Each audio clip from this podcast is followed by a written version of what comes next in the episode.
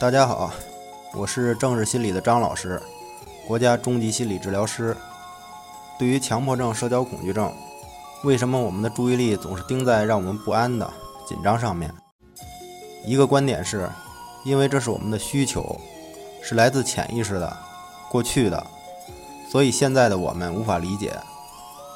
我们说人要做一件事，再做一件事，都是有需求的，有能量支持的。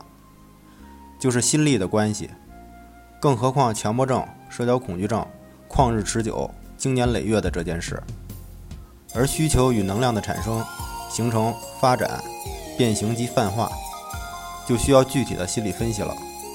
我们说每个人的症状不同，原因、认知也是不同的，因为每个人都不是别人，而每个人又都是自己。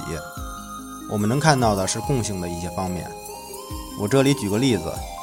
比如在强迫的问题中，表现的追求完美，实则是对两难的问题追求确定，这样的结果就是心理冲突，持续的强烈的不安。